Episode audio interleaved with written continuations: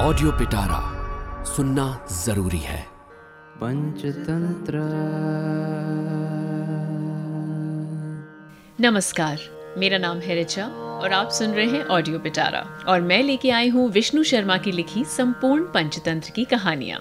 इस कहानी का नाम है सिंह सियार और गधा। किसी स्थान में कराल केशर नाम का एक सिंह रहता था। दूसरक नाम का सियार उसका हमेशा साथ रहने वाला एक सेवक था। एक बार हाथी के साथ युद्ध करते समय उस सिंह के शरीर में बहुत सारे घाव हो गए, जिनके कारण वो एक कदम भी चलने में असमर्थ हो गया।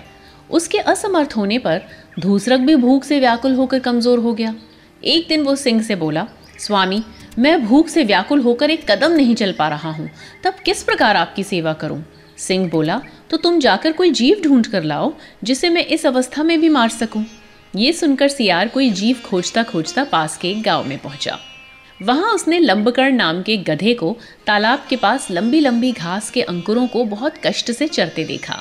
उसके पास जाकर सियार ने कहा, मामा, हमारा नमस्कार स्वीकार करो। आज मैंने तुम्हें बहुत दिनों बाद देखा।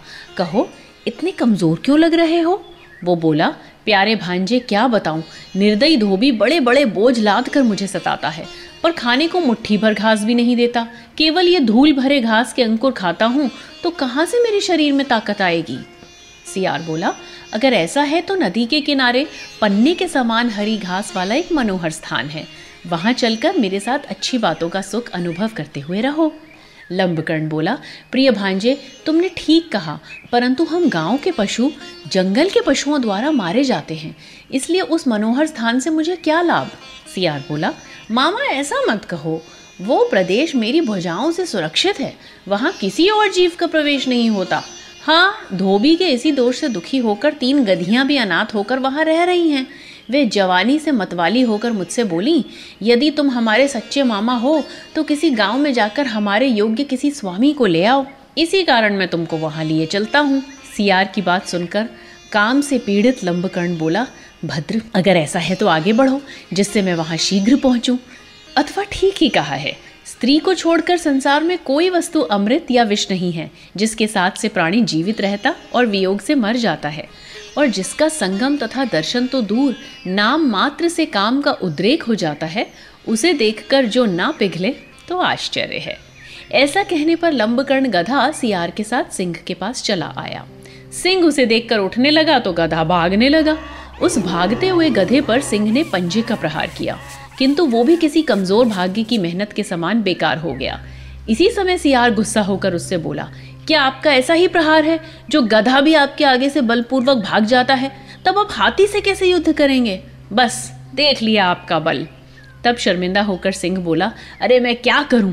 पहले से तैयार नहीं था, नहीं तो हाथी भी मेरे आक्रमण से नहीं बच सकता। सियार बोला, एक बार फिर मैं उसे आपके पास लाऊँगा, परंतु इस बार आप तैयार रहना। सिंह बोला, भद्र, जो मुझे प्रत्यक्ष देखकर भागा है, वो फिर कैसे यहाँ आएगा? इसलिए तुम किसी और जीव को खोजो। सियार बोला, आपको इस बात से क्या मतलब? आप केवल तैयार रहो। ऐसा कहकर सियार गधे के पीछे पीछे गया और उसे किसी स्थान पर घास चढ़ते देखा। सियार को देखकर गधा बोला, भांजे, भाई, अच्छी जगह तुम मुझे ले गए हैं। एक साथ मृत्यु प्राप्त करा दी थी। बताओ वो कौन सा जीव है जिसके वज्र के समान प्रहार से मैं बचा हूँ? ये सुनकर सियार हँसते हुए बोला, भद्र, वो गधी तुम्हें आया देखकर प्रेम से आलिंगन करने को उठी थी, पर तुम कायरता पूर्वक भाग आए। अब वो तुम्हारे बिना जीवित रहने में समर्थ नहीं है। भागते हुए तुमको पकड़ने के लिए उसने हाथ फैलाया था, और किसी कारण से नहीं। इसलिए चलो, आओ। वो गधी तुम्हारे बिना मरने को बैठी है, और कह रही है, यदि लंब कर्ण मेरा स्वामी नहीं बनेगा तो मैं आग में जल मरूँगी, या जल में डूबकर प्राण त्याग दूँगी, क्योंकि उसका वियोग सहने से मैं असमर्थ हूँ। इसलिए कृपा करके वहाँ चलो, नहीं तो तुम्हें स्त्री हत्या का पाप लगेगा और भगवान कामदेव तुम पर क्रोधित होंगे। कहा भी है, जो दुर्बुद्धि पुरुष काम को जीतने वाली ध्वजा तथा सब अर्थ और संपत्ति प्राप्त कराने वाली स्त्री को छोड़कर मिथ्या फल की खोज करते हुए तपश्चर्या आदि करते हैं, उनको कामदेव ने ही निर्दयता से मारकर किसी को नंगा, किसी को मुंडित, किसी को लाल वस्त्र वाला, किसी को जटाधारी और किसी को कापालिक बना दिया है। मुंडित मतलब गंजा, कापालिक मतलब तांत्रिक। उसकी बात को श्रद्धापूर्वक सुनकर वो गधा फिर उसके साथ सिंह के पास चला गया। अथवा ठीक ही कहा है। मनुष्य जानता हुआ भी प्रारब्धवश, भाग्यवश निंदित कर्म करता है। नहीं तो भला संसार में निंदित कर्म किसको अच्छा लगता है? इस समय पहले से तैयार बैठे सिंह ने लंबकर्ण को मार डाला। उसे मारने के बाद सियार को उसकी रखवाली करने को कहकर स्नान करने के लिए नदी पर चला गया। तब तक सियार ने चंचलता तथा उतावलेपन के कारण गधे के कान और दिल को खा लिया। जब सिंह स्नान, देवताओं की अर्चना तथा पितृ तर्पण करके वापस आया तो उसने गधे के कान और हृदय को गायब पाया।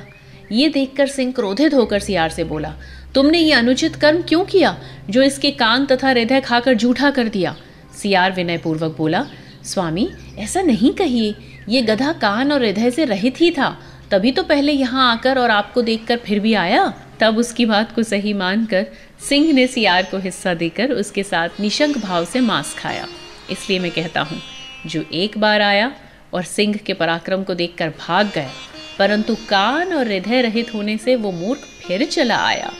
इसलिए मूर्ख तुमने कपट किया, परंतु युधिष्ठिर के समान सत्य वचन से उसे नष्ट कर दिया। अथवा ये ठीक ही कहा है। जो मूर्ख बुद्धि तथा पाखंडी मनुष्य स्वार्थ को छोड़कर सत्य बात कहता है, वो युधिष्ठिर के समान अवश्य स्वार्थ से भ्रष्ट होता है। मगर बोला, वो कैसे? वो कहने लगा, पंचतंत्र।